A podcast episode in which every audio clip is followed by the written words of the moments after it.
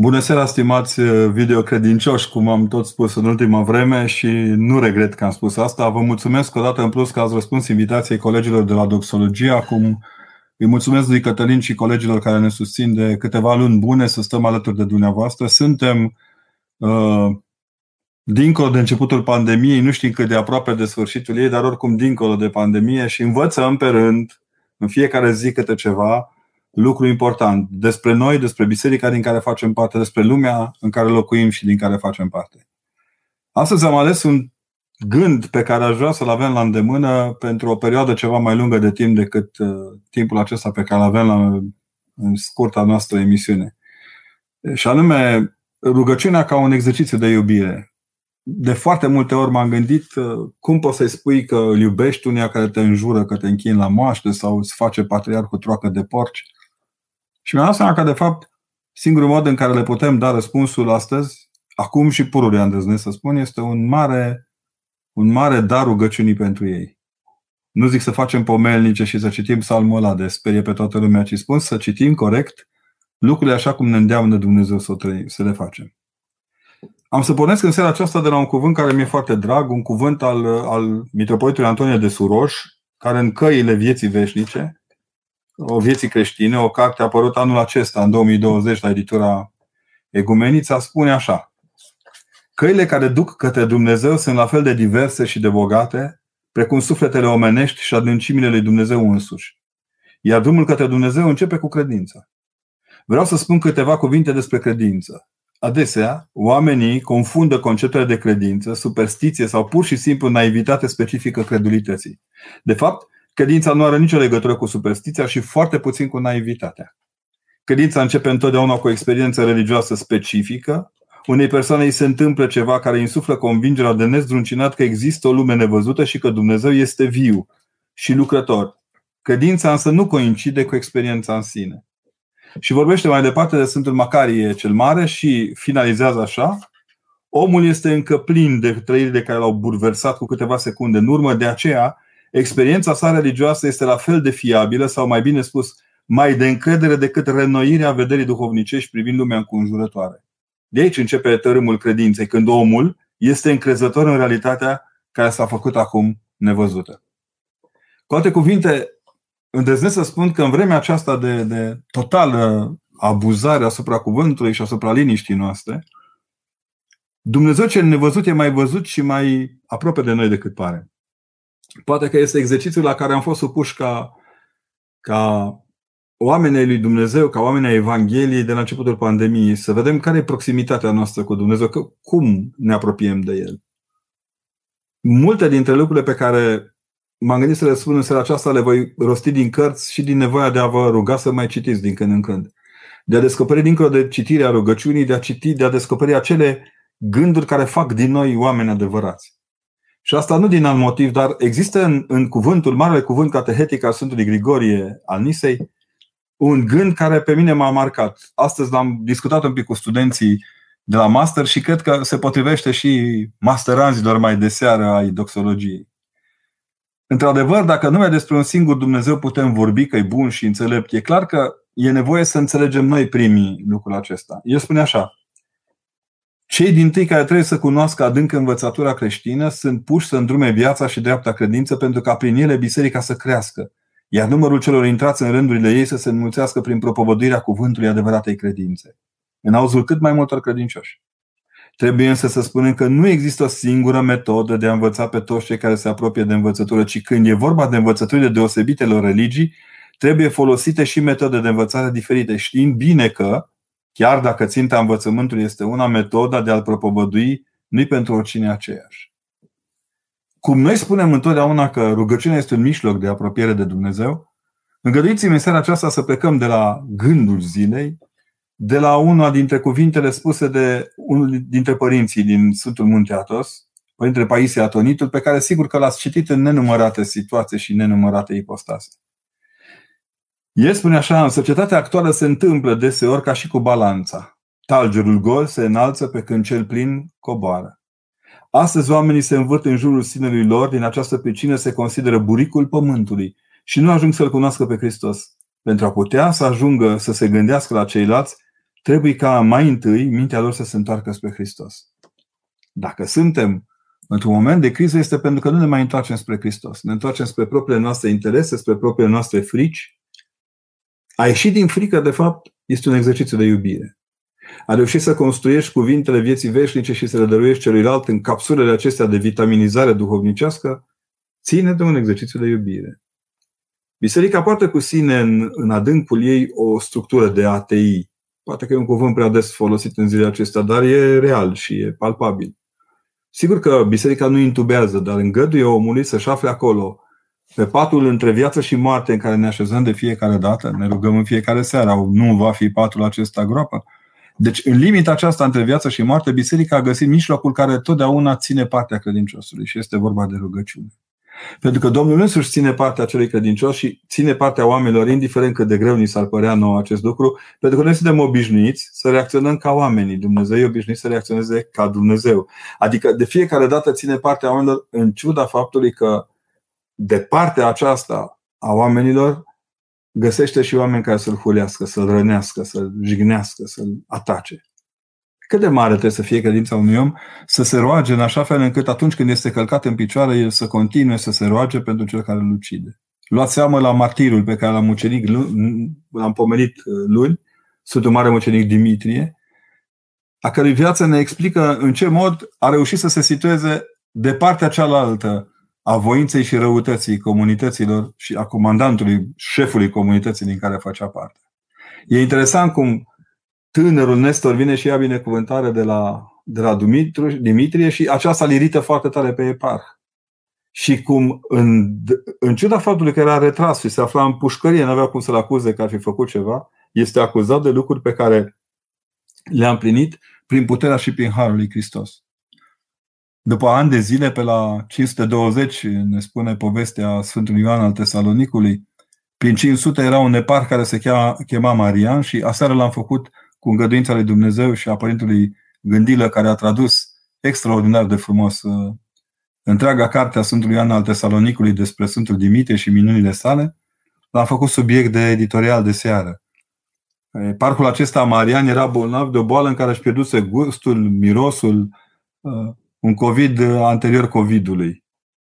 Și în momentul în care le povestește celor care erau oarecum se întrebau, adică toți medicii rataseră vindecarea lui, uh, tot ce au încercat să facă pentru el, inclusiv o simulacru de vindecare prin însemne cabalistice și chestiuni de genul acesta, le refuză. Dar Sfântul Dimitrie îi se, așa, îi se arată noaptea în somn și spune pentru că ai avut grijă de sufletul tău, îngăduim să am grijă eu de trupul tău și îi propune să-l caute în casa lui. Cu toate că era eparhul cetății și cu toate că era, nu, nu al cetății, al Iliriei, de fapt. Aici intrau și dacile noastre, Ripensisul și cealaltă, și Mediteranea. Deci cu toate că era acolo, în miezul istoric al Tesalonicului, el credea că trebuie să ajungă tocmai la Constantinopol pentru a se închina la moaștele acestui, în casa Sfântului Mucenic, așa cum îi spusese mucenicul. Un slujitor creștin, apropiat lui, vestește că de fapt casa acestui mucenic se află în apropierea palatului său eparhial, pe vremea aceea așa era, și când se apropie de, de locul în care murise și în care apoi l-au păstrat creștinii, omul adorme, era epuizat și Sfântul îi se arată iară, ce ai, ai gândit bine, ai tradus corect ce ți-am spus. Uh, și îi spune cuvintele acelea teribile, în numele lui Isus Hristos, dezgârbovește-te, cam așa ar veni tradus, gândit. El se trezește din somn, are o replică celebră care îmi place extrem de mult, zice am avut un somn dulce și când m-am trezit, m-am trezit în amara mea, mea, mea viață. Dar în amara lui viață le povestește celor care erau lângă el cum s-a rugat și ce a spus Sfântul Dimitrie pentru el. Și când ajunge la fraza aceasta că în numele lui Hristos îți poruncesc să te ridici din gârboveală, se ridică și pleacă mai departe. Rugăciunea este un exercițiu de iubire. E o minune continuă. E un mod permanent de a fi lângă oameni chiar când oamenii te acuză că ești mut, că ești uh, uh, nedrept cu lucrurile pe care le ai în jurul tău. Rugăciunea rămâne una dintre torțele aprinse din interiorul tău care din când în când luminează și iese către ceilalți, care fac din tine un spirit de nădejde pentru dobândirea uh, Duhului de care oamenii au nevoie să meargă mai departe. Nu toți suntem mișlocitori în altora. Dar în toți Dumnezeu a așezat sfințenia aceasta care sigur că prin rugăciune sporește și ne apropie de Hristos.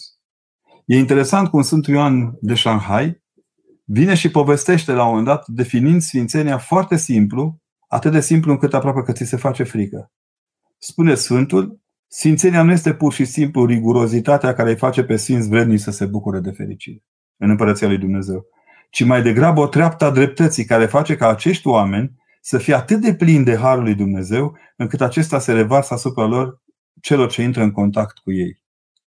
Mare este fericirea lor, căci provine din contemplarea slavei lui Dumnezeu. Fiind plini de dragoste pentru oameni, care izvorăște din dragostea pentru Dumnezeu, ei sunt capabili să surprindă nevoile și cererile acelora și să devină mijlocitori și reprezentanților în fața lui Dumnezeu. E explicația pentru întrebarea aceea unde este Isus dacă ar veni astăzi. Dacă ar sta la coadă la moaște. Hristos n-ar sta la coadă la moaște. Moaștele îl au deja pe Hristos în ele. E jenant să constați că limita de cultură jignește cultura nelimitată. Pentru că, de fapt, rugăciunea este exercițiul de cultură nelimitată. Este modul în care Dumnezeu ne-a învățat, creștin fiind, să ne apropiem la modul fundamental și sistematic de Domnul Isus. Taina aceasta nu e de învățat. Sunt unii care spun, învață-mă să mă rog. Poți să-l înveți pe un om să se roage, poți să-l înveți o grămadă de lucruri, cum să se închine, cum să-și facă cruce, cum să-și pună hainele, cum să... Dar e greu, dacă nu aproape imposibil, să-l înveți pe om să fie rugăciune. Pentru că Domnul Hristos nu ne cere doar să facem rugăciune, ci să fim rugăciune. Priviți de departe, dacă vreți, la distanță de 2020 de ani, pe pruncul acesta din Betlem, care imediat ne, ne provoacă la pelerinajul nostru duhovnicesc către Ierusalim. Ce nu înțeleg oamenii, de fapt, din mesajul bisericii? De unde obstinația aceasta pentru partea materială a bisericii? Din simplu motiv că nu reușește să se roage. Cine nu se poate ruga cu o comunitate, nici nu înțelege comunitatea. Este drama tuturor conducătorilor care au făcut cursul de leadership cu orele, dar nu reușesc să facă măcar câteva minute de rugăciune pentru poporul lor. Aici este una dintre marile provocări ale momentului actual. Ce facem unui popor? Doar îi comunicăm, doar îi dictăm sau ne și rugăm împreună cu el? Sigur că fiecare alege după măsura sa proprie, după puterea sa proprie, după căldura sau lipsa de căldură care se manifestă în sufletul său. Nu-și de judecat cel care nu se roagă. Pentru că rugăciunea este fiind un dar al lui Dumnezeu, ca și credința, poartă cu sine această ambianță interioară în care dacă n-ai plonjat cum se cuvine, nu poate să scoată din ea cuvintele vieții veșnice. Pentru că rugăciunea este alcătuită din cuvintele vieții veșnice. Observați că oricât de bune am fi, nu putem inventa încă o liturghie. Unii au încercat și le-a ieșit prost. Dar nu putem inventa încă o liturghie. Pentru că noi folosim, de fapt, cuvintele Harului care au determinat existența vieții atâtor oameni. Sigur că trebuie să învățăm de fiecare dată din, din întâlnirea cu Sfinții lucrurile care determină la un moment dat în sufletul nostru locuirea rugăciunii în noi. E atât de frumos Sfântul Sofronie de la Essex când vorbește despre această locuire a lui Dumnezeu în noi prin rugăciune. E școala aprigă aceasta în care te învață să trăiești în adâncul sufletului tău tot ceea ce sufletul tău are nevoie pentru a putea să fie izbăvit din păcate. Nu întotdeauna găsim cuvintele liniștite. Îmi place teribil de mult într-o carte apărută ceva mai de mult a episcopului Sofronie de la Iula, uh, episcopul nostru de acolo, un cuvânt și începe definiția rugăciunii, articolul despre uh, definiția rugăciunii din cartea aceasta frumoasă despre cuvinte despre rugăciune ale părintelui Sofronie Saharov, zice așa, în ziua când Dumnezeu este absent, când tace, atunci ea naște de rugăciune. Rugăciunea personală pe care dator fiecare creștin să o săvârșească pentru a intra în comuniunea cu neîncetata rugăciunea bisericii. Rugăciune pe care ar trebui să o, du- o aducă, să o izvodească fiecare om, mai ales cel de acum, pentru a birui singurătatea bulversantă și de-a dreptul schizoidă spre care se îndreaptă tot mai mult lumea. Pentru a se reface unitatea ontologică a oamenilor, prin cel care nu va întârzia să se ivească, cel puțin la început, pierderea rugăciunii, a tuturor celor ce țin de ea, duce la sărăcire, la răcirea și în cele din urmă evaporarea credinței. Credința fără rugăciune e tot așa de zadarnică precum rugăciunea în lipsa unei credințe adevărate. Și omul, așa cum omul vorbește și cugete, deoarece așa a fost făcut, tot așa a fost făcut și pentru rugăciune. Și spune el mai departe, rugăciunea este o facere nesfârșită, o desăvârșită artă, un avânt de viață plin către Dumnezeu făcătorul la toate. E, dacă vreți, cea mai structurată definire a rugăciunii aceasta, un exercițiu împreună cu Dumnezeu în favoarea libertății noastre. Lucrurile din jurul nostru pot derapa. Părintele Zaharia Zahară po- povestea la un moment dat că, vorbindu-lui Părintele Sofronie, i-a spus că nu se poate ruga că prea mulți oameni la mănăstire, că e turburat. Și Părintele a spus că în cazul ăsta înseamnă că de fapt recunoaște că nu se roagă. Spunând el că de fapt rugăciunea este ca în mijlocul oamenilor să poți să le dai sens adunărilor, să-i poți încopcia într-un fel sau altul pe mărturia de credință a bisericii. Părintele a spus că s-a retras și a înțeles. A înțeles mai mult decât oricând lucrul acesta. De ce zic lucrurile acestea? Pentru că ultimele 8 luni, 9 imediat, ne-au învățat că rugăciunea nu este numai una particulară și că din când în când ea se cuplează pe comunitar, pe liturgic, pe tot ceea ce înseamnă biserica comunității, rugăciunea comunității. Că biserica stă pe rugăciune. Că e important ca, de exemplu, un preot să poată să se roage pentru comunitatea sa știindu-i pe fiecare după numele său. Că e important în aceeași vreme ca oamenii din comunitate să se cunoască între ei ca să se poată pomeni. Acum ne va fi tot mai greu să pomenim pe cei plecați pentru că se înmulțesc. Dar asta nu înseamnă că nu vom pomeni. Nu înseamnă că nu vom fi unii pentru ceilalți cârja de, rez, de rezistență la astfel de momente. Există o structură internă a rugăciunii care de fiecare dată te provoacă să iubești. Dintre toate provocările pe care Dumnezeu ne le aduce, aceasta a rugăciunii neîncetate, cum ne zice Sfântul Apostol Pavel, atât de frumos tâlcuit de către Părintele Antonie de Suroș când spune că, de fapt, a te ruga neîncetat nu înseamnă a bolborosi neîncetat cuvinte, ci avea în interiorul tău o atitudine de rugător, o împlinire în rugăciune. Exact ca la Sfântul Silvan Atonitul, care părea că este și nu era. Adică el era plonjat în rugăciunea lui, în grija lui pentru rugăciune și de aceea uneori în fața celor din jur părea absent.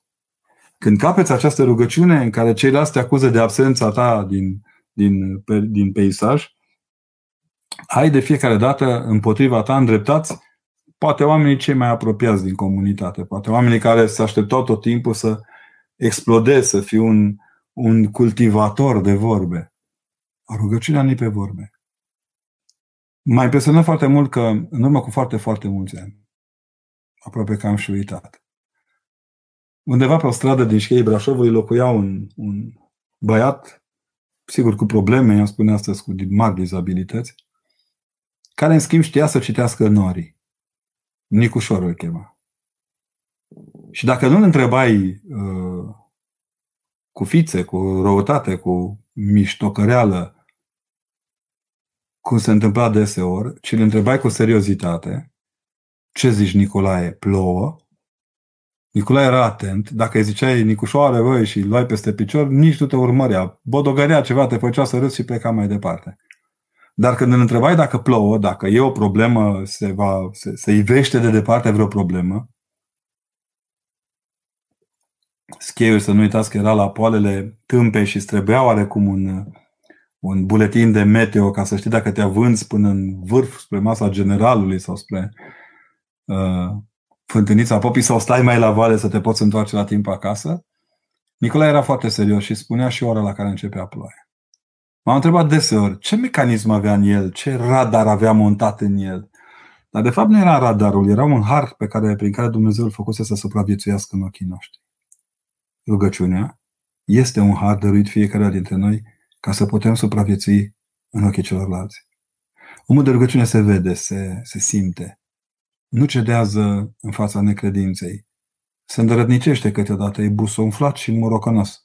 Dar gândește luminos la ceilalți, cântărește bine lucruri atunci când vrea să le facă, tocmai pentru a evita ca ceilalți să intre într-un conflict. E misiunea rugătorului ca lumea să nu intre în conflict. E misiunea celui care respectă cuvintele Evangheliei, să apere lumea de propria sa proastă evangelizare. Poți să aplauzi dracii. E o profesie nouă asta. Poți să aplauzi dracii și să te bucuri cu ei. Dar cât de frumoasă e bucuria dată când îngenunchezi înaintea Dumnezeului celui viu și cer să ierte pe cei care aplaudă dragi. Evanghelia de duminică, pe care tocmai ce-am străbătut-o. Țineți minte, Cadareanul acela, săracul, uh, prins de demon și chinuit, nici măcar nu vorbește. Era atât de mult de cuprins de iad încât dracii vorbesc prin, cu el. Doar eliberat de Hristos, de lipitura aceasta nenorocită a diavolilor, prima întrebare este dacă poate să-L urmeze. E interesant că selecția de obicei o face Domnul Hristos. Vină după mine. Lasă cu tare și urmează De data aceasta omul a simțit că este deja, pun ghilimele de rigoare, selectat de Dumnezeu ca să se apropie de El. Iar Hristos îi spune să se întoarcă în comunitate și să binevestească cât bine i-a făcut lui Dumnezeu. Opusul la tot ce se petrecea pe țărmul celălalt, spre Capernaum a Mării Galilei. Rugăciunea te așează imediat în perspectiva inversă. Când uh, te duci să te rogi sau când te apropii de rugăciune, comunitară sau particulară, te așezi să vezi lumea din perspectiva lui Dumnezeu. Cum vede Hristos lumea în care trăim? Te așezi și uneori te întristezi, alteori te mâhnești, dar continui să fii rugăciune. Continui să fii om rugăciune, om stâlp de rugăciune, om foc de rugăciune. Era o întrebare pe care am descoperit-o oarecum târziu, într-una dintre scărțile de spiritualitate modernă, în care se întreba la un moment dat unul dintre participanții la o masă rotundă cum va lua foc, cum va auzi rugăciunea noastră focului Dumnezeu dacă nu urechea noastră nu a luat foc. Cum ochii noștri vor vedea focul lui Dumnezeu dacă ochii noștri nu au luat foc. Cum limba noastră va vesti focul lui Dumnezeu dacă limba noastră nu a luat foc. Ana și îndrăznit să dau cum să simte inima noastră focul lui Dumnezeu dacă inima noastră n-a luat foc. În rugăciune suntem tot timpul foarte aproape de această înflăcărare pe care Duhul Sfânt o dăruiește inimilor noastre. În fel de, dacă veți, cinzecime în inima noastră. Fără Duhul lui Dumnezeu, fără Hristos Domnul, fără Tatăl, fără trăime, nu suntem nimic. Nu reprezentăm în niciun caz lucruri care cu adevărat, sau mecanisme umane care cu adevărat să ne apropie de Dumnezeu. Dar noi nu suntem fără ei niciodată, pentru că suntem chipul slavei lui Dumnezeu, măcar, deși purtăm rănile păcatelor. Datul acesta, să zicem teologic, ontologic, ne face de fiecare dată părtași rugăciunii. Așa cum gândim, cum cugetăm, cum trăim câteodată, tot așa ne rugăm pentru că rugăciunea devine cugetarea noastră, trăirea noastră, prea plinul nostru de bucurie. Sau, ca să mă exprim într-un cuvânt așa mai, mai atent și mai cu minte, când spune miluiește-mă, Doamne, pe mine și lumea ta, înseamnă că, de fapt, redefinești lucrurile pentru care Domnul Hristos a intrat în lume. Părintele Sofronie vorbește despre un kilometru zero al rugăciunii fiecare dintre noi. Uneori, în fiecare zi se restartează kilometrajul rugăciunii noastre. Să nu vă bucurați când rostiți în grabă și împliniți o normă de rugăciune, ci bucurați-vă de fiecare dată când rugăciunea, fie și a unui singur cuvânt, vă convertește, vă aduce înaintea lui Dumnezeu. Vă apropie de Cel care totdeauna stă apropiat nou. E drama cea mai mare pe care ca preot o identific în zilele noastre. Toată lumea crede că trebuie să stea pe tușă și să-i facă cu mâna lui Dumnezeu. Uite, mă, sunt aici. Mulți practicăm această rugăciune expansivă și dacă faci suma pomelnicelor care vin într-o duminică sau într-o zi la biserică, știi imediat nevoia socială a comunității. Dar rugăciunea e mai mult decât atât. Rugăciunea este dată de Duhul lui Dumnezeu care cu suspinuri negrăite se roagă în inima ta. Rugăciunea este, dacă vreți, Dumnezeu. El este pacea noastră, o spune Sfântul Apostol Pavel Efesenilor, că Domnul Hristos este pacea noastră. Este o pacea noastră pentru că spune acolo dărâmă despărțitura pe care păcatul o adusese în lume. Este pacea noastră pentru că, într-un fel sau altul, este Cel care, pe cruce, prin sângele Său, ne dăruiește posibilitatea de a primi Duhul lui Dumnezeu în viețile noastre și în acest Duh să ne facem rugăciune. Este important pentru noi să înțelegem acest lucru. Altfel, suntem pieriți. Oamenii care cred că se pot ruga doar în cuvintele lor, doar în atmosfera lor, doar în iertați-mi cuvântul, fițoșenia lor, riscă să nu mai apuce să înțeleagă nimic din ceea ce este Dumnezeu. În niciun caz, rugăciunea nu ține doar de atitudine noastre exterioare. Sigur că un om care se roagă nu forțează porțile catedralei. Un om care se roagă forțează porțile dinăuntru inimii sale. Nu urlă, nu țipă, nu-și cere drepturi. Pentru că el are un singur drept, pe care știe foarte bine, dreptul la înviere. Cu ce ați schimba dreptul la înviere dacă acesta este dăruit cu atâta plinătate de Hristos? Celelalte lucruri sunt nimicuri. Pentru nimicuri nu te rogi. Pentru nimicuri te așezi înaintea lui Dumnezeu și spui că știi că poate de fiecare dată să-ți acopere găurile din suflet și din viață. Dar tu nu pentru asta vii înaintea lui Dumnezeu. Și pentru sensul de plin al învățării celui mai amplu exercițiu de iubire care fără îndoială rămâne rugăciune. Să nu credeți că vă zic metafore și că încerc să vă dau un text așa dulceag care să vă înmoaie inimile. Nici de cum. Tot exercițiul bisericii de la apariția sa ca structură a tainei lui Dumnezeu s-a așezat în mijlocul nostru prin slujirea și prin trăirea Sfintelor Taine. Sfintele Taine sunt rugăciuni care ne descoperă partea nevăzută a lumii ca fiind parte văzută, parte integrală a propriei noastre credințe. În rugăciunea Sfintelor Taine, indiferent care ar fi acea sfântă taină, simțim prezent un Dumnezeu care întinde mâna prin cuvinte către sufletul nostru. Iată pace. Într-o cununie slujită cu decență, fără pavarotisme și fără uh, lamentări care nu și-au locul în darul lui Dumnezeu. Într-o taina Sfântului Maslu în care empatia pentru cel bolnav bate gândul câștigului financiar de la sfârșitul tainei, în care liniștea botezului nu e tulburată de nicio cameră de luat vederi și de nicio fiță de vedetism, taina rugăciunii aceleia trece în viața ta ca unul dintre cele mai mari daruri pe care le poți primi ca om. Mâinile preotului după botez miros o vreme încă a mir. S-au scufundat într-o întâlnire cu însuși Dumnezeu în miezul tainei. Copilul poartă cu sine pe cetea aceasta a Sfântului Mir ca o trăime ce circulă prin lume, de care lumea se poate atinge pentru câteva clipe. Nu, lă, nu lăsați nimicurile să vă întunece aceste daruri ale lui Dumnezeu. Acestea au fost gândurile pe care am vrut să vi le pun la inimă.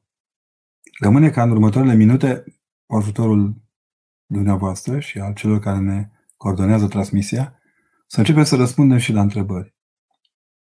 Spune așa, părinte, Adriana întreabă, ce părinte, după exercițiul de iubire, vă propun un exercițiu de imaginație. Aici stau mult mai bine decât la rugăciune, din nefericire. Cum credeți că va arăta România de Crăciun în acest an? O Românie de Crăciun. Eu vin dintr-o Românie în care Crăciunul era foarte greu de prăsnuit. Stăteam acasă, nu mergeam la biserică, nici nu aveam... Ne-ar fi luat vreo două ore să ajungem până la biserica cea mai apropiată. Iar dacă mergeam pe jos, că doar era ajunul Crăciunului, și patinau nu știu cum Dumnezeu în ajun de Crăciun toate autobuzele, ar fi fost prea greu. Dar ce vreau să vă zic era că nu ne lipsea Hristos.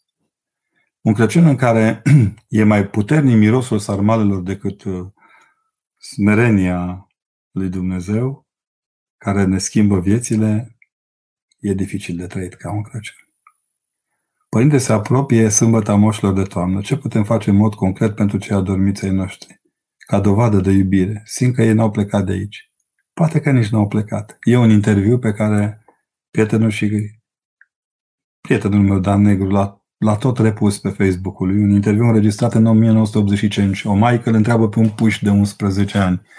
Și el, el își descrie așteptările lui după moarte. Avea să moară la puțină vreme și el spune că eu voi pleca, dar voi fi în mijlocul celorlalți, am să-i susțin cu dragostea mea. Ce puteți face pentru cei adormiți când de fapt ei fac pentru noi totul? Încercați să nu fie alivencile mai importante decât cei plecați. Pomeniți în Dumnezeiască liturghie. Găsiți mâinile întinse care merită omenite. Iar la vremea de acum să știți că și o mască performantă dată pomană unui suflet e importantă. În primul rând, încercați să nu creați un eveniment în care ceilalți să fie într-un vertij de, de îmbolnăvire. Îngăduiți-le Dumnezeu să lucreze și vă va da idei. Ce se spune că, Irina zice, se spune că niciun smerit în iad și niciun om mândru în rai. Cum pot câștiga raiul? Cum să fac să fiu și să, să, să fiu și, sme, și să fiu smerită? Nu știu ce să zic. Să vă feriți de smerenia falsă e lucru cel mai important. Să fiți sinceră. Știți cum e un, un mândru sincer e mai de preț decât un smerit parșiv. Fiți sincere, e unul dintre marile daruri pe care Dumnezeu ni le-a dat și unde nu puteți cereți ajutorul. Putem câștiga raiul doar prin mila lui Dumnezeu. În rest, eforturile noastre pot fi oricând date peste cap.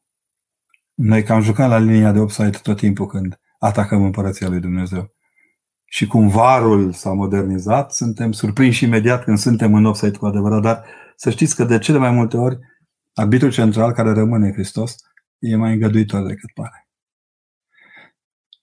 Ștefania zice, sunt oameni pe care îi pomenesc cu multă, foarte multă dragoste, dar și oameni pe care îi pomenesc în rugăciune pentru că trebuie. Cum să fac să nu mai existe această diferență? Nu există, trebuie să ne rugăm pentru cineva. Îi mai au pe unul ce biserica trebuie să se roage pentru că, da, biserica nu trebuie să se roage pentru nimic. Biserica alcătuită din noi, din oameni. Uneori chiar nici nu ne iese rugăciunea. Încercați, repet, ce am spus și colegii dumneavoastră de chat, încercați să fiți sinceri în rugăciune. Nu văd de ce v-ați ruga pentru cineva pentru care nu aveți empatie și nu aveți bucuria de a vă ruga. Dar faceți-o. Uneori s-ar putea de acolo să iasă mai mult har decât vi se pare. Cum putem ajuta o rudă în vârstă care trece prin mai multe greutăți și pierde din nădejde să se apropie de Dumnezeu și să înceapă să se roage și să vină la biserică? Pe acum, nu cred că e fundamental să înceapă să vină la biserică. Adică nu trageți de el cu orice preț sau să-l puneți în vreun cărucior din ăsta mecanic. Încercați să vedeți unde are nevoie de ajutor. Și mâna dumneavoastră întinsă spre ajutorul lui va crea această receptivitate și când vă va spune că vă mulțumește, spuneți nu mie, mulțumiți prietenului nostru comun care este Dumnezeu. Și va învăța că aveți un prieten, un prieten comun. Dumnezeu e prietenul nostru comun. Nu exagerați nu cred că trebuie târâți din pat bolnavi ca să se roage. Trebuie noi să târâm patul lor înaintea lui Dumnezeu pe umerii noștri. Să fim unul, măcar unul dintre cei patru prieteni care sparge acoperișul și îl duce la Hristos pe bolnav. Păi de câtă importanță să dau într-o relație cu un băiat, comunicări și diferențe, diferențele între hobby-uri. Am cunoscut și pe cineva și nu știe decât muncă și sport. De fapt știe sală, să ne înțelegem. Sala nu e sport. Da? Pe când mie îmi place să citesc, lui deloc îndrăznesc să spun că puteți să aveți în continuare această detașare a unuia de altul în preocupări. Nu întotdeauna hobby-urile în familie sunt comune. Ceea ce unește o familie e mai mult decât hobby-ul. Este, nici nu aș ști să zic, e sentimentul acesta al înveșnicirii cu celălalt. Știu că pare greu și e cuvânt greu, dar merită încercat. Eu zic că merită încercat. Cine era preotul din închisoarea comunistă care i-a dezlegat toată onoarea? Am auzit una din conferințe dumneavoastră, dar nu mai reușit să o găsesc. Părintele Ioan de la Recea. Părintele Ioan de la Recea, când a fost înlănțuit la Jilava, ridicându-se în picioare, a zis, iar eu, nevrednicul, te ier și te dezleg de păcatele tale. Părinte, cineva spunea că noi, bolnavi de cancer, avem deja poarta raiului deschis, așa să fie. Grijă mare, nu boala este o virtute, ci modul în care îți porți boala. Lumea vă face galerie și bine face. Eu mi-aș dori așa. Eu, gândul meu cel mai intim acesta este. Toți oamenii bolnavi de cancer să se odihnească în Împărăția lui Dumnezeu. M-aș bucura foarte mult. Pentru mine ar fi așa un semn că Dumnezeu ne supraiubește cum ne și supraiubește. Dar și atitudinea noastră contează și modul nostru de a nu fi pisăloci pentru ceilalți și modul nostru de a purta boala. Am văzut minuni de oameni bolnavi de cancer, minuni de oameni. Aș picta câțiva dintre bolnavii de cancer pe pereții bisericilor ca să ne ducem aminte încotro ne îndreptăm. Și acum, când s-au stins oamenii aceștia, prietenii noștri, mulți dintre ei, bolnavi de, de coronavirus, de virusul ăsta dezinformat de mulți. Uh, m-am uitat cu câtă gentilețe a lucrat Dumnezeu în viețile unora. Trebuie să o spun cu adâncă smerenie, moartea nu e cel mai rău lucru care ni se poate întâmpla. Ca să poți să atingi raiul după moarte, trebuie să trăiești în rai din timpul vieții. Încercați. Măcar o clipă pe zi. Măcar o clipă. Ceea ce îndemn de obicei pe cei bolnavi de cancer este altceva. Să se roage pentru noi, să dobândim și noi raiul. Ei au trecere la Dumnezeu vizibil. Îi rugăm frumos să se roage pentru noi. E lucrul cel mai important. Asta e un exercițiu de iubire. Când simți că un om a crescut în harisma lui și eu nădăjduiesc că poarta raiului e deschisă pentru toți. Nici nu știu dacă raiul mai are poartă, pentru că ne spune Sfântul Ioan Gură de Aur că intrând în cele mai de jos ale iadului, ale morții, Hristos dărâmă tot, și ziduri, și poartă. Nu văd de ce am avea nevoie de o poartă la rai. Doar ca să aibă Petru de lucru să nu intre în șomaș tehnic, e un pic cam mult. Cred că, de fapt, raiul nu are limitele acestea pe care noi le impunem pentru o imagistică a noastră. Eu nădăjduiesc din toată inima, repet, ca cei bolnavi de cancer să se roage pentru noi, ca raiul să nu ne fie străin. Să fim toți locuitorii raiului. De fapt, dacă stai să te gândești la dumnezească liturghie, se și spune, binecuvântată este împărăția. Și ați văzut? Binecuvântarea aceasta se dă cu ușile deschise, arătând că de fapt nu există uși. Că de fapt nu există uși. S-a blocat cetul, văd că nu mai sunt întrebări. Eu mă bucur foarte mult. Aș reveni un pic asupra chestiunilor legate cu de, de, de putința noastră de a ne ruga unii pentru alții câteodată. Știți că devine foarte important ca om să ai tăria, să înțelegi pe ce nume trăiești atunci când te rogi. Să înțelegi să faci din rugăciunea ta nu ciocan lovind în celălalt. Iau pe mulți că zice, mă duc și te dau la popă să te blastăme. Fiți cuminți. În niciun caz nu se pune problema unui astfel de blestem. Un preot care blesteamă nu mai e preot. Dacă vreți, e un popă, dar nu e preot. Ehm, mâinii noastre nu i s-a dat pumnul. Mâinii noastre ca preoți ni s-a dat binecuvântarea. Și, Părinte, de ce sărbătorim intrarea în Biserica Maicii Domnului pe 21 noiembrie? Pentru că atunci va fi fost. E o tradiție foarte veche aceasta și ce știu foarte interesant de la specialiștii evrei în, în arheologia Vechiului Testament există o carte foarte bună, un comentariu cultural și istoric al Vechiului Testament, care se spune că în acea zi se aduceau la templu, în 21 noiembrie, cred că e legată de vreo fază a soarelui și a lunii. În 21 noiembrie erau aduse fecioarele care alcătuiau grupa aceasta care așteptau să vină, să vină Mesia. E unul dintre motive, dar cred că e și ca să ne acorde un, un, un contrabalans la postire. Știți că 21 noiembrie are valoarea aceasta că deschide raiul, apropo de porți și de rai, și ne deschide sezonul de colinde. Ne îngăduie să colindă. Când Maica Domnului se arată la templu ca o fecioară dispusă să intre în grupul de fecioară ce așteaptă buna vestire, se deschide și rugăciunea colindelor. E o întrebare mai sus, ceva cu cum să ne comportăm cu o persoană de, care înjură de Dumnezeu. Păi, nu vă comportați, lăsați-l așa. În alt preasfințitul Antonie Dumnezeu să-l odihnească, avea o vorbă cât o mie, și că cine înjură, zice rugăciunea inimii răsturnată, dar îi se răstoarnă și inima. Fiți cu minți și iertați-l. Părinte, cum sunt rânduite duminicile după Rusalii? Nu sunt puse în ordine. De ce? Pentru că nu sunt rânduite după Rusalii. Sunt rânduite după Paști. Și în funcție de perioada mai mare și mai, sau mai mică a perioadei din an în care se întinde de la un Paști la celălalt, uh, nu, rusalile sunt prăznuite la o cinzecime după Paști. Paștele este. De aceea, când uh, specialiștii în, în comentarii spun că uh, biserica e mai rea decât preoții din Teba, că ea știu astrologie, trebuie să-i spunem că noi avem Pascalia până aproape de 2400 și un pic. Să încă mai știm și noi astronomie, nu numai cei din Teba. Dar, în mod cert, duminice sunt stabilite în funcție de Paști. Chiar dacă zice atâta după Rusali, este în funcție de Rusali că au trecut 50 de zile de la Paști. Nu în alt motiv. Că vedeți că prima a Paștelui este Duminica Învierii. Dacă uitați în calendar, după Paști, Duminica Tomii este a doua după Paști. Mi-a fost și mie greu să învăț. Părinte, sunt în clasa 12. Acum să mă hotărăsc pe ce care voi merge mai departe. Daniel, sfătuiește-te cu duhovnicul tău. Caută un om întreg la minte care să spună către ce te-ai putea înclina. Părerea mea personală este că dacă iubești limba română, dacă îți place de Dumnezeu și ești un bun prieten cu El, teologia este deschisă. Îi îndemn pe când mai mulți tineri să facă teologie. Să învețe carte. Și carte se face în foarte puține puncte din țară. Fata mea este ortodoxă practicantă, are prieten protestant. Au absolvit aceeași facultate, să înțeleg foarte bine. Sunt it și lucrează fiecare de acasă. Ce ne sfătuiți? Să mai lucrez un pic de acasă. Uh, asta cu ortodoxul practicant, să știți că în repugnă terminologia, așa să vă spun. Ea a fost inventată târziu, ea vine din lumea catolică. Nici catolicii nu cred în împărțirea aceasta cu practicant și nepracticant. Evitați să o mai rostiți vreodată. Ori ești ortodox, ori nu ești ortodox. Ortodoxul stă în biserică, are duhovnic, se roagă. Restul sunt niște întâmplări, niște accidente.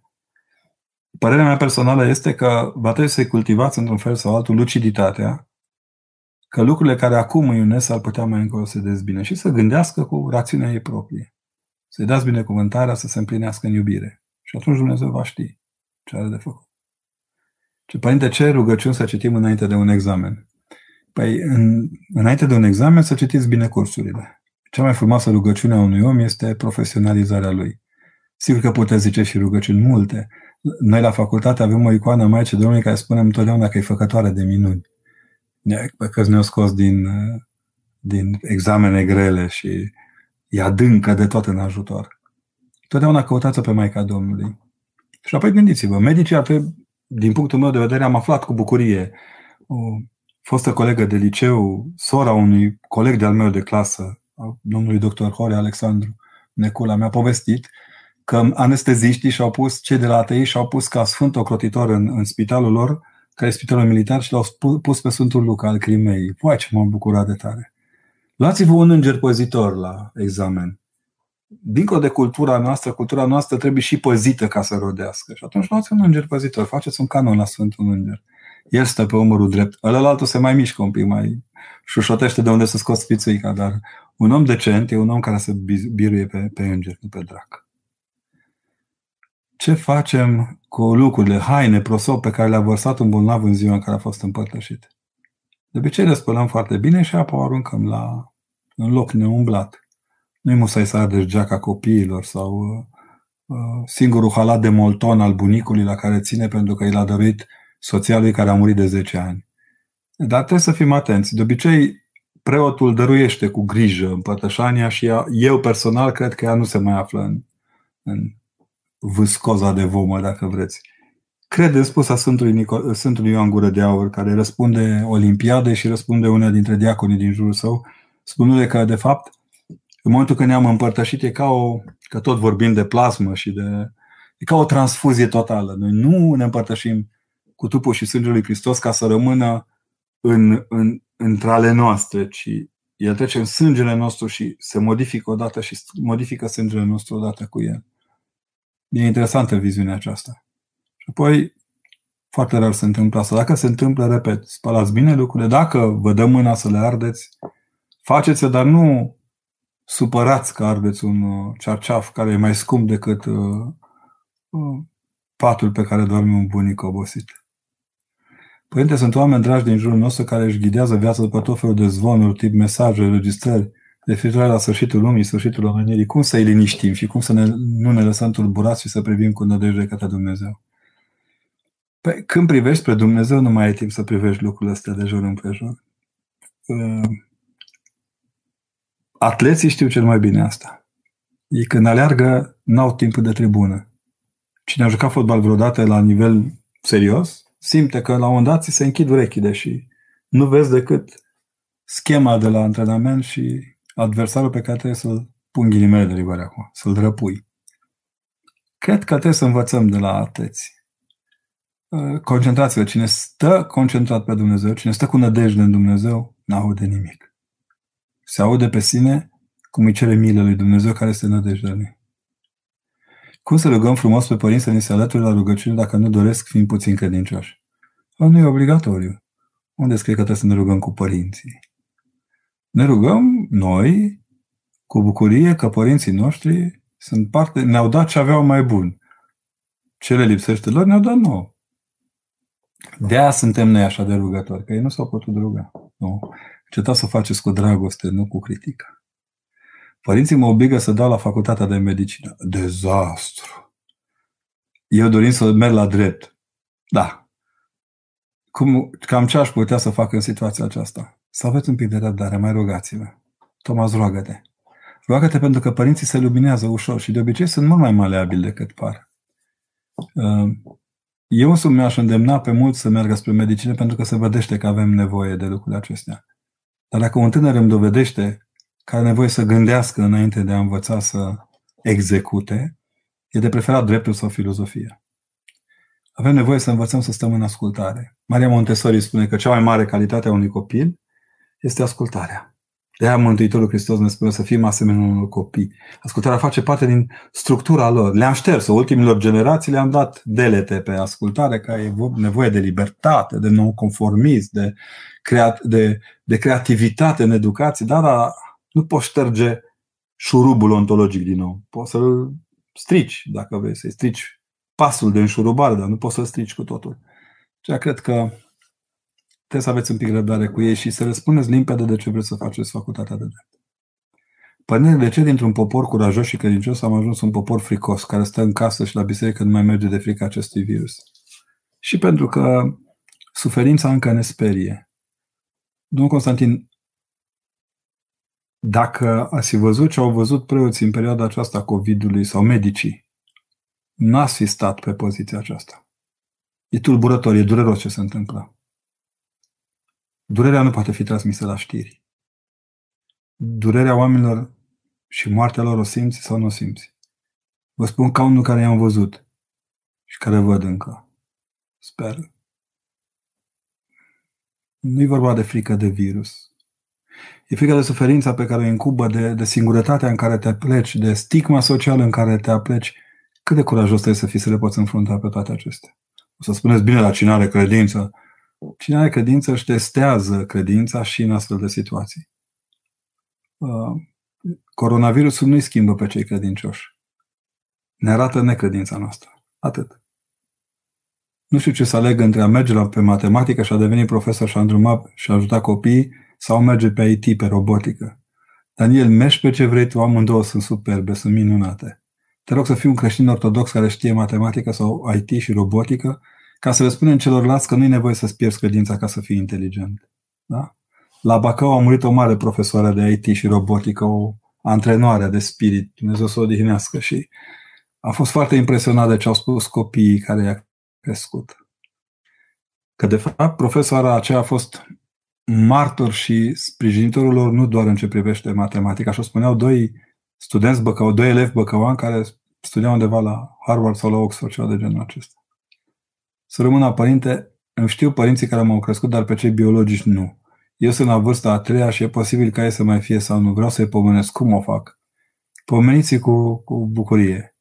Uh, un preot liniștit știe cum să o facă. Uh, ei se așează la vii, cu mențiunea că dacă este stins, Dumnezeu să știe unde să-l pomenească mai bine. Liniștiți. Oricum îi pomenim pe părinții noștri biologici cu fiecare gest pe care îl facem către ceilalți. Ce se întâmplă cu moaștele Sfinților de nu se strică? Nu. No. Să întrebăm pe băieții ăștia care cred că sunt stricăcioase. Ei ar trebui să ne spună. Nu nici nu mi-a pus problemă vreodată. Sfinții păstrează Sfântul Duh în ei după moarte. Da, ei sunt locuințele Duhului Sfânt. Știți ce e interesant? Că sunt atât de sensibili și de, de sinceri cu noi, încât au curaj și să se retragă din lume dacă nu le place. Am scris eu așa un pic trist. Ce s-ar întâmpla dacă într-o dimineață Sfânta Paraschiva, Sfântul Dimitrie ar pleca de la noi? Cum arată o lume fără sfinți? E de fapt o lume care îi lipsesc nodurile ontologice ale prezenței Duhului Sfânt în lume. Prin ei sunt ca într-un network, ca într-o rețea, ca într Asta e hashtag. Dar ca într-o rețea de rezistență. N-aș ști să vă zic.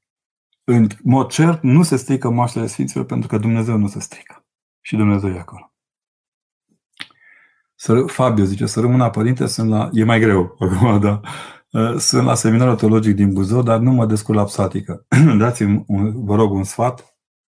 să faci o facultate de teologie unde se cântă cu un țan, nu ca la noi, și să încerci să gândești că teologia nu este doar muzică, este rugăciune și este multă cultură, multă asumare de carte, de cultură, de imagine, de nu-i simplu. O notă mică la psaltică nu te exclude de la preoție, dar cultivă-ți vocea, cultivă-ți urechea mai ales și apoi roagă-te lui Dumnezeu să o spun ca unul care am trăit asta. Ca cei care spun că nu cânt și n-ai voce, să te audă după câțiva ani când te-ai maturizat și începi să gândești asupra funcției tale, să vadă cum îți redescoperi vocea și urechea. Exercițiu. Doamne ajută Părinte să rămână pentru așa. Sunt soție de preot de 42 de ani. Puf, mulți înainte, doamna preotă. Sunt mama patru băieți, iar doi, cel mare și cel mic, sunt preoți, cel mic diacon. Suntem împărțiți cu voia lui Dumnezeu. Doi aici cu noi în Texas, Ostin și preoți, iar doi la Iași, acasă. Să rămână, doamna preoteasă, să aveți grijă de dumneavoastră, că oricât ar fi de mare un popă, tot are nevoie de o mamă să-l îngrijească cu rugăciunea ei. Vă mulțumesc frumos că ne-a scris. Părinte, care e limita empatiei vis-a-vis de suferința celorlalți? Puf, asta n-am aflat-o. N-am aflat-o pentru că ce cum să fim alături de celor în durere, dar să nu ne identificăm efectiv, că e foarte greu. Nu știu să-ți spun, Andreea. Nu știu. Trebuie să ai o fire suficient de bine construită ca să poți rezista la astfel de lucruri. Dintre prietenii mei medici, nu am un prieten care nu se identifică cu cei bolnavi. Nu mi țin prieten pe cei care nu se identifică cu bolnavii. Și am constatat un lucru, că și cei care sunt așa ușurate și la prima vedere sunt foarte empatici. Și de fapt, în spatele acestei libertăți este, e modul lor de a se apăra. Mă gândesc acum la medicii de familie prin ce trebuie să treacă când monitorizează bolnavi de COVID cu toată familia sau chestii de genul ăsta. Sunt sute de pătrățele de azi dimineață de completat acolo. Uh, cred că trebuie să înceapă empatia medicului cu cel suferind sau empatia mea cu cel suferind trebuie să înceapă din empatia mea cu medicul care are grijă de cel suferind, cu asistenta, cu... Deci de aia pentru mine săptămânile acestea, lunile acestea au fost un, un mare dar al lui Dumnezeu să mă pot ruga pentru corpul medical românesc. Cu bune și rele. Cu bune și rele. Noi știm cum se poate, știm de unde vin, știm cum... Dar nu știm de fapt nimic. Și atunci ne rugăm. Cum să, Gabriel întreabă cum să-mi conving copiii să urmeze tradiția creștinească prin cununie, nu relația de lungă durată. Da, Gabriel, o să vă fie greu.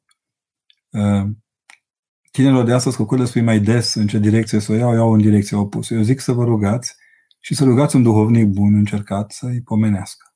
Și Dumnezeu face minuni. De cele mai multe ori. Părinte, ce atitudine trebuie să avem față de cei care se pun împotriva bisericii fără a vedea adevărul și nu de bună ceea ce, spun, ce se spune în media? Nu las nicio atitudine, adică eu însumi sunt uneori revoltat și mai miez din chelie și din pepen, dar nu folosește la nimic. Cred că e o perioadă în care trebuie să ne adunăm ca să fim puternici. Ajutați biserica, profesionalizați-vă, dovediți că sunteți un profesionist în numele lui Isus Hristos și atunci răspunsul este dat. Cum să vă convin credincioșii din biserica noastră să fie mai îngăduitori cu cei care vin prima dată la slujbă? Dacă aflați să-mi ziceți și mie. Ce? Să nu-i mai urmărească non-stop, să nu le mai atragă atenția că nu au acolo că nu acolo trebuie să se închine prima dată, că scaunul pe care s-a așezat e al altcuiva. Astea sunt lucruri inerente primei întâlniri cu spațiul uh, bisericii în anumite situații. Uh, cred că o cateheză corectă a preotului ar putea îndrepta lucrurile acestea. Mie mi-a plăcut răspunsul unui preot care mi este foarte bun prieten, care când a constatat că se băteau pe scaune, le-a scos toate scaunele din biserică și a lăsat în reparație vreo două luni. Adică sunt lucruri care trebuie făcute așa. Dacă ați fi preot, va fi mai ușor un pic, pentru că trebuie să construiți de fiecare dată uh, o atmosferă de autoironie duhovnicească în comunitate. Ca să spuneți, bă, le-am ruș- mai de rușine, rușinilor, opriți-vă. Dar nici atunci nu se vor opri, stați și tot se va găsi cineva care n-a fost în duminica în care a ținut cateheză. Și se vor porni pe oameni. Ma, ca nou venit, merită să ai un botez al focului, nu? Cam așa. Părinte, îmi doresc să urmez teologia, însă ca femeie nu prea am cum să profesez, iar postul de profesor nu prea sunt sau sunt ocupate de preoți. A trebuit să nu voc- urmez vocația sau să risc. Nu e un risc să faci teologia. Teologia este o chestie care se așează în interiorul tău. Având o licență în teologie, ai posibilitatea să lucrezi și în alte domenii. Și te poți, până la urmă, în patru ani de facultate, poți să urmezi și cursuri care să te profesionalizeze într-un fel sau altul. Îndrăznesc să spun că un om care îl cunoaște bine pe Dumnezeu și învață bine tehnica descoperirii lui Dumnezeu, primește și răspuns la modul de a se așeza în voia lui Dumnezeu și în vocația lui. Nu vă temeți, Hristos nu are să arunce pe nimeni. Raisa. Doamne ajută, părinte, e bine să stai într-o căsătorie pentru copii dacă soțul se poartă frumos cu tine, dar mai există și altă femeie în viața lui? Nu cred. Nu, chiar nu cred. Nu. Evanghelie spune că doar dacă ai inima împietrită. Nu. Ideea cu inima împietrită, vedeți unde ați greșit și dacă puteți îndrepta prin îndreptarea dumneavoastră relația, dar nu insistați. M-a jurat deseori către unul sau altul că le-am încurajat, pe mă refer la aparate, încă față în față nu cred că au posibilitatea. Și au bodogănit că le-am încurajat neveste să divorțeze de ei. Dar când am aflat cum vorbesc și cum se comportă, m-am gândit că am făcut bine. Dacă dincolo de comportamentul acesta frumos, dincolo de această evlavie față de copii, uh, lucrurile sunt limpezi și puteți să vorbiți cu el pe subiectul acesta, eu zic să îndreptați lucrurile. Sunt profesor de limba și literatură română. Îmi puteți da câteva sfaturi cum să facă relație cu toți copiii și cum să-i atrag mai mult. Catalina, n-ai cum să-i atragi pe toți copiii. Uh, ajută-i pe cei care sunt mai în urmă un pic decât cei care sunt în față. Pe cei care sunt avansați în alergarea lor ca să învețe limba română, dă-le sens, pune să scrie, pune să gândească, pune să citească, fără o listă, gândește cu ei. E frumos când scriu copiii. Au exercițiul limbii scrise, este extraordinar de important. Pentru ceilalți, îndrăznesc să le povestești limba română. Um, eu am avut un profesor de limba română, am un profesor de limba română, care povestea foarte frumos limba română. E admirabil modul în care își făcea orele. Și mai destins un pic și învață pe copii că limba română este povestea, uh, cum să spun eu, cea mai frumoasă prin care poți trece ca român. Nici istoria nu e așa de frumoasă ca limba română, deși îți oferă niște bucurii fantastice. Fantastice. E după baia aceea de, de plimbare pe la Baia, pe la Fălticeni, pe la Probota, pe la Cetatea Neamțului care urmează, pe la Cucuteni. Am devenit mai atent la limba română care s-a născut din astfel de rădăcini.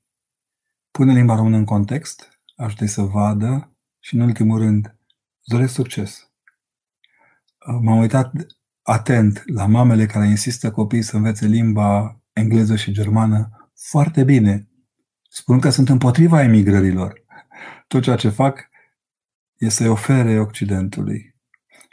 Oferiți și țării pe copii. Mare parte dintre ei vă vor mulțumi, o să vedeți. Va fi foarte important când vă vor trimite prima scrisoare la în care să vă invite la nuntă, să scrie fără greșeli. Mă uit în tavanul uh, ecranului și văd că ne sosește clipa în care încheiem povestea noastră din seara aceasta. Vă rog frumos să aveți încredere în Dumnezeu, să încurajați oamenii din jur, să nu vă pierdeți în tristeți inutile și, nu în ultimul rând, rog din inimă să nu trădați chemarea adâncă a creștinismului din noi.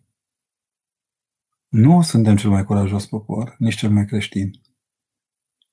În Hristos nu există cel mai. Există doar Dumnezeu care își face milă de noi să ne așeze într-un spațiu în care viața noastră întreagă este dedicată lui și trăiește prin el. Zilele acestea am învățat o lecție foarte importantă.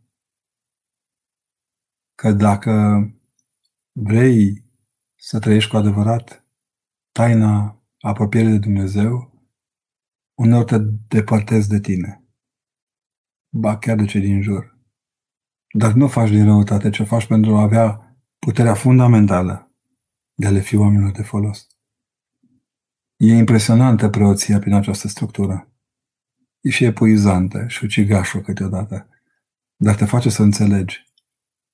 Am văzut în mormântarea părintelui de la Dorohoi, părintelui director. Și m-am gândit atunci că un pas în urma serafimilor, filmul, nu are niciun fel de relevanță în fața vieții unui om care a scos un oraș în stradă să-i mulțumească ce a făcut pentru el. E taină mare asta. Și taina aceasta este taina e rugăciunii ca exercițiu de iubire.